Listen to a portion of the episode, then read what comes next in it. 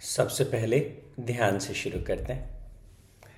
ध्यान करने के लिए आराम से अपनी आँखें बंद करें और परमात्मा को नमन करते हुए प्रार्थना करें, हे परमपिता परमात्मा, आप मुझे राह दिखाते हैं और आपकी राहों पर चलते हुए बहुत सी गलतियाँ मुझसे हो जाती हैं। हे प्रभु, इन्हें क्षमा करना, मुझे क्षमा करना। हे परमपिता परमात्मा, मैं अपनी संकल्प शक्ति से प्रयास करता हूँ, जुड़ता हूँ, टूटता हूँ, बिखरता हूँ, फिर जुड़ता हूँ, फिर टूटता हूँ और फिर बिखरता हूँ। हे प्रभु पग पग आगे बढ़ने की इस यात्रा में सतत मेरा सहयोग करना। हे परमपिता परमात्मा, आशीर्वाद देना। मेरी सारी गलतियों को नज़रअंदाज करते हुए, हे प्रभु, मैं दिल की गहराइयों से अंतरात्मा की गहराइयों से आगे बढ़ना चाहता हूँ। आपको अपने भीतर और बाहर अनुभव करना चाहता हूँ। इस जीवन को पूर्णतया आपके श्री चरणों में अर्पित करना चाहता हूँ। ओम तत्सत परमात्मा ने नमा। ओम शांति शांति शांति ही।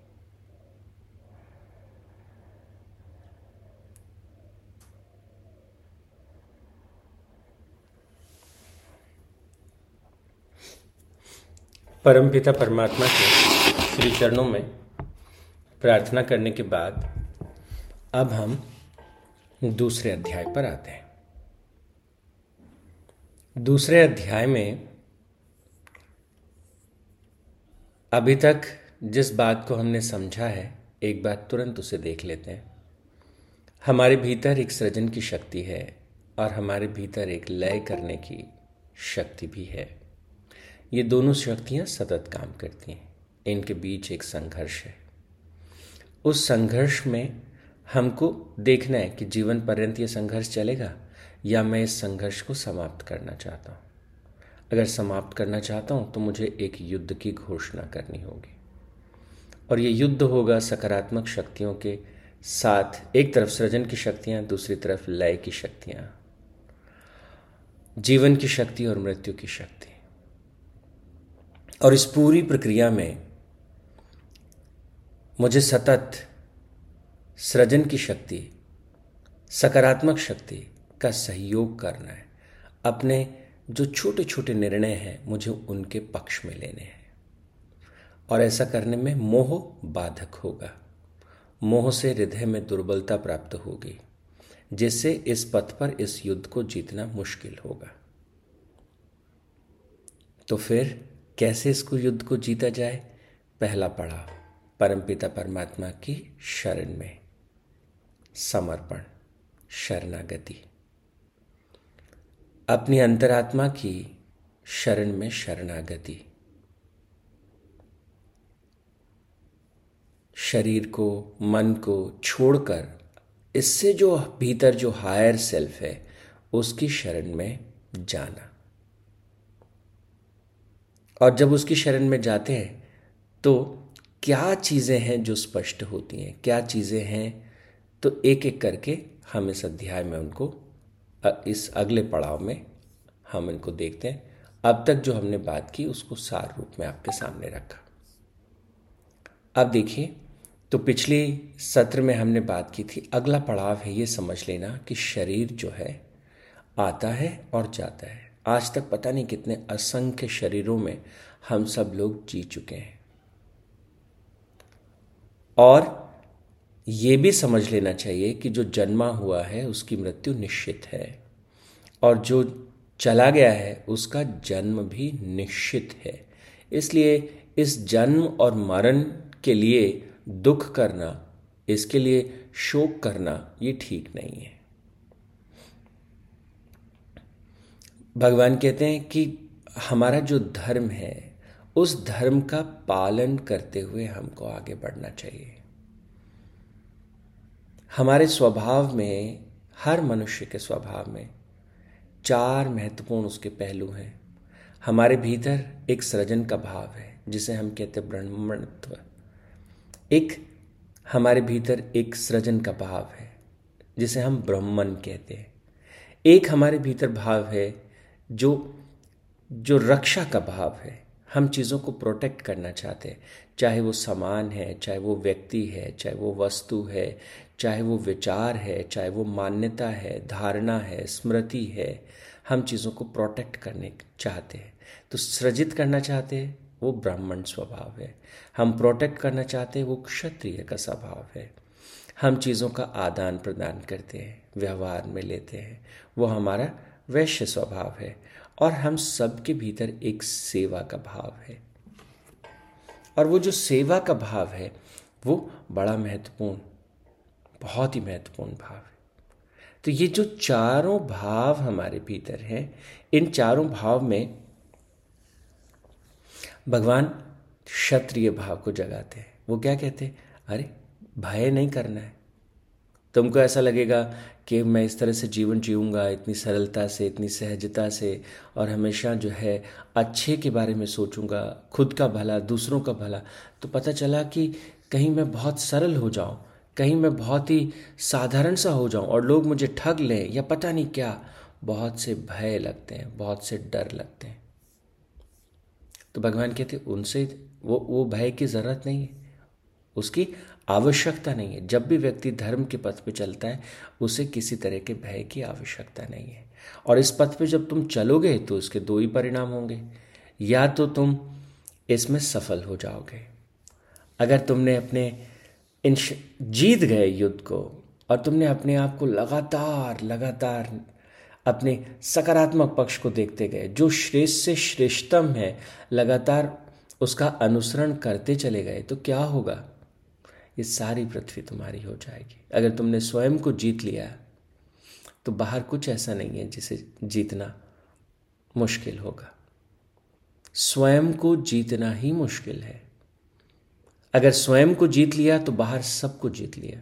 ये पूरी पृथ्वी तुमने जीत ली। और भगवान कहते हैं, अगर इस युद्ध में तुम हार भी गए तो भी तुमको भीतर एक मिठास का एहसास होगा। मैंने कोशिश तो की, मैंने प्रयास तो किया हर दिन, हर क्षण मैं इसमें कोशिश तो कर रहा था। अपने आप को बेहतर बनाने के लिए मैं लगातार संघर्ष में था। ये जो एहसास है, ये एहसास तुम्हें स्वर्ग के एहसास जैसा प्रतीत होगा। बहुत मीठा, आनंद से भरा हुआ। क्योंकि तुमने सिंसियरली मतलब प्रयास किया। और बहुत बार हम इसको अनुभव करते हैं जीवन में। तो भगवान कहते हैं, इस युद्ध में प्रवेश करने के लिए डरने की कोई बात ही नहीं है। दोनों तरफ़ तुम्हारा फ़ायदा है। और इस युद्ध में प्रवेश करने के बाद इसके परिणाम को भी थोड़ा देख लो, कि तुम गुणातीत हो जाओगे। सत्वगुण, रजोगुण, तमोगुण तीनों से मुक्त हो जाओगे। अभी बहुत बार बहुत से लोग संकल्प करते हैं, मुझे ऐसा करना है, मुझे ऐसा करना है। बहुत बार नहीं कर पाते। क्यों? तमोगुण का प्रभाव है। कल से करेंगे, परसों से करेंगे। तमोगुण का प्रभाव है। चीज़ें टल जाती हैं, नहीं होती। कई बार क्या होता है, हम बहुत कार्य करते हैं, बहुत काम करते हैं, बहुत भाग दौड़ करते हैं। लेकिन वो हमारी सारी भाग दौड़ जो है, वो बिना सोचे समझे होती है। किसी एक लक्ष्य के साथ सिंक नहीं करती। किसी एक ध्येय को ध्यान में रख करके नहीं की जाती। बल्कि हम इधर, उधर, यहाँ, वहाँ बहुत प्रयास करें बहुत मेहनत करें रजोगुण की वजह से। तो रजोगुण क्या करता है? एक्टिविटीज़ को तो बहुत बढ़ा देता है। ये भी करना है, वो भी करना है, मन भी बहुत चल रहा है, बहुत विचार आ रहे हैं। शरीर में भी गति है। पर ध्येय के बारे में स्पष्टता नहीं है। ऐसे व्यक्ति से पूछोगे, क्या हुआ? समय ही नहीं है। बच्चा पास में आएगा, पापा के साथ बिटिया आएगी, बात करना चाहेगी, बैठना चाहेगी, समय ही नहीं है। रजोगुण का प्रभाव।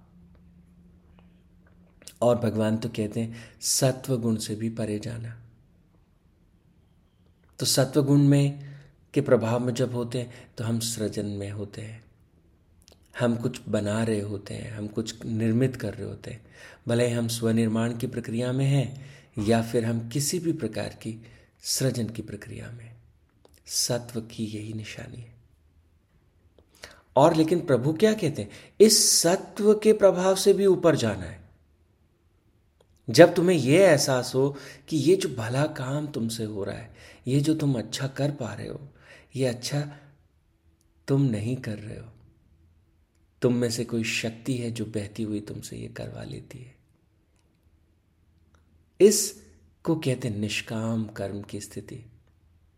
इस ऊँची अवस्था में जो हम अच्छा भी कर रहे हैं, वो अच्छा भी हम परमात्मा की शरण में अर्पित कर देते। हमको कहते हैं, प्रभु, ये तुम्हारा ही तो शरीर है, ये तुम्हारा मन है, ये तुम्हारी ही तो बुद्धि है, ये तुम्हारा ही विवेक है, ये तुम्हारा ही वैराग्य है। जो है सो सब तुम्हारा है, और जब तुम्हारे तुम्हारे तुम्हारे से सब कुछ किया तो मेरा क्या है इसमें? ये मुक्ति की स्थिति है। और तब भगवान इस आखिरी वाली लाइन को थोड़ा स्पष्ट करते हैं। जब सत्व गुण से तुम परे चले जाते हो, कैसा एहसास होता है? कैसा लगता है? तुमको दिखता है कि शरीर जो है वो कर्म में रत है। मन भी कर्म करता हुआ दिखता है। शरीर की सारी ऊर्जाएँ कर्म में रत दिखती हैं और स्पष्ट हो जाता है कि कर्म करना मेरा अधिकार है। इस कर्म से जो प्रकट होगा, वो सब प्रभु की शरण में है। ये बड़ी कमाल की स्थिति है, बड़ी ऊँची स्थिति है। और बड़ी, एक और इसमें डायमेंशन है जिसको हमें समझ लेना चाहिए। अगर इस सूत्र का, इस दूसरे अध्याय के सैतालीसवा सूत्र को मानवता ठीक से समझ ले तो जितना आज दुनिया भर में तनाव है स्ट्रेस है डिप्रेशन है, सब सब हट जाएगा। भगवान कहते हैं कि कर्म में तुम्हारा अधिकार है। तुम अपने कर्म को परफेक्ट करते जाओ। Whatever you are doing do it in a better way और जब हम इस भाव से भर जाते हैं, मैं माध्यम हूँ और वो परम शक्ति मुझसे बहती हुई ये कार्य कर रही है। जब इस भाव से भर जाते हो तो उस कार्य के साथ जो एकाकार घटित होता है, वो कमाल का होता है। और उस कार्य की जो गुणवत्ता है, उसका एक अलग ही स्तर होता है। तो यहाँ पर भगवान श्री कृष्ण इस बात को स्पष्ट करते हैं कि जब भी हम कोई कार्य करते हैं तो क्या होगा? उस कार्य के दो परिणाम होंगे। सफलता प्राप्त होगी या उसमें असफलता मिलेगी। बहुत बार जब सफलता मिलती है तो व्यक्ति अहंकार से भर जाता है। मैंने ऐसा कर दिया। और आने वाले समय में वो अहंकार इतना बढ़ जाता है कि कष्टकारक हो जाता है, दुखदायी हो जाता है। और कई बार जब असफलता प्राप्त होती है तो व्यक्ति विषाद से भर जाता है। बुरा लगता है, मुझसे नहीं हुआ, मैं ही खराब हूँ। और ये जो स्थिति है, वो और भी बुरी स्थिति है। सफल होने पर भी समस्या साफ़ दिखाई दे रही है कि व्यक्ति अहंकार से भर जाएगा और वो अहंकार जो है, वो बार बार टकराएगा। दूसरों को वो थोड़ा तुच्छ देखना शुरू कर देगा। और इससे लोगों के साथ उसके संबंध खराब होंगे। वो अहंकार जो है, उसे गलत निर्णय लेने की ओर ले जाएगा। आगे चल के नुकसान होगा। और अगर व्यक्ति असफलता को हैंडल करता है और वो कहता है, मैंने किया मैंने किया, मेरी वजह से ऐसा हुआ, मेरी वजह से ऐसा हुआ तो वो तनाव में परिणित हो जाएगा और वो तनाव जो है धीरे धीरे धीरे धीरे डिप्रेशन तक चला जाएगा। तो इसलिए भगवान कहते हैं, कर्म को करो, श्रेष्ठतम तरीके से करो। उस कर्म का जो भी फल आता है, वो प्रभु के चरणों में अर्पित कर दो। प्रभु, मैंने ये कर दिया आपकी शक्ति से, आपके शरीर से, आपके मन से। इसका अब जो परिणाम निकला, अच्छी बात है। अगर अच्छा परिणाम निकला, प्रभु की कृपा से निकला। अगर अच्छा परिणाम नहीं था, कोई बात नहीं। मैं फिर से कोशिश करूँगा, अलग तरीके से करने का प्रयास करूँगा। क्या ये सचमुच करना आवश्यक था? ये प्रश्न भी पूछ लेना चाहिए। क्या इससे कोई ज़्यादा महत्वपूर्ण है जो मैं कर सकता हूँ? तो स्पष्टता। दोनों ही स्थितियों में स्पष्टता। और इसी का जो अर्थ है, कर्मण्यवाधिकारस्तु। माँ फलेशु कदाचन। तो ये ये इस इस श्लोक को अगर हम ठीक से सही अर्थ में पहचान जाए, बहुत सारा तनाव, बहुत सारा कष्ट आज ही खत्म हो जाएगा जीवन से। तो इसलिए यहाँ साफ़ कहा कि कर्म करने में ही अधिकार है। कर्मों के फल में कभी नहीं। उन कर्मों के फल को आप प्रभु को अर्पित कर देना। कर्मों के फल का हेतु भी मत होना। कर्तापन को धीरे धीरे स्थिल करते हुए उसे त्याग देना।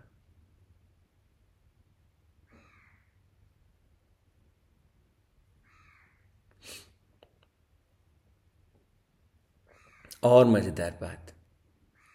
जब हम इसके अगले पड़ाव पे जाते हैं, माँ कर्म फल हेतुर्भूर ते संगस्त्व कर्मणि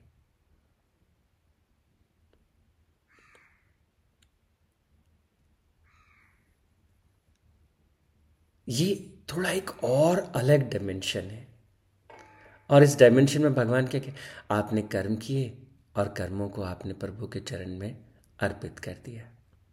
दैट्स ओके और फिर तो फिर भगवान थोड़ा सा आगे एक कदम बढ़ते हुए कहते हैं, लेकिन सुन, अकर्म में आसक्ति ना हो। अकर्म में आसक्ति ना हो। स्वकर्मों के फलों के अर्पण और कर्तापन के त्याग से प्रकट जो अकर्म की, अर्थात आत्म अनुभूति या जिसे हम ब्रह्म अनुभूति कहते हैं, उस अनुभूति से अलग रखते हुए तन्मय हो जाओ। ये बड़ी कमाल की बात है। गुरुदेव इसे समझाते थे कि जब तुम ध्यान में प्रवेश करते हो, जब निष्काम कर्म की साधना करते हो तो धीरे धीरे धीरे धीरे आनंद जो है भीतर से फूटने लगता है। लेकिन उस आनंद को, उस आनंद में डूबना नहीं है। गुरु जी तो कहते थे, उसे चखना भी नहीं है। बस वो फूट रहा है, फूट रहा है। उसके भी साक्षी बन जाओ। उसको भी दृष्टा भाव से देखते रहो। और कहो कि ये जो परिणाम है, ये जो आनंद रूप जो परिणाम है, ये परिणाम भी मैं परमात्मा को समर्पित करता हूँ। ये बहुत ऊँची स्थिति है और बहुत सुंदर स्थिति है। इवन जब ब्रह्म अनुभूति हो, जब आत्मा की अनुभूति हो और जब ब्रह्म की अनुभूति हो, उस परम अनुभूति को भी जो है दृष्टा भाव से देख रहे हैं। ऐसे नहीं कि उसमें भी हो मैंने परमात्मा को पा लिया। कुछ नहीं। शांत, स्थिर दृष्टा भाव से उस अनुभूति को भी निहार रहे देख रहे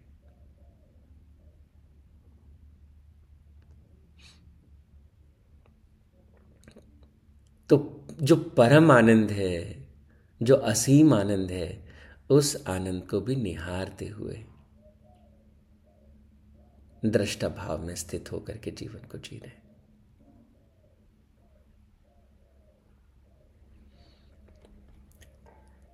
तो इस प्रकार से कैसे अब अब यहाँ प्रश्न खड़ा होता है, कैसे वो अनुभूति होगी? तो आगे आगे इसको समझेंगे। आज के लिए इतना ही। ओम तत्सत परमात्मा ने नमा। ओम शांति शांति शांति ही।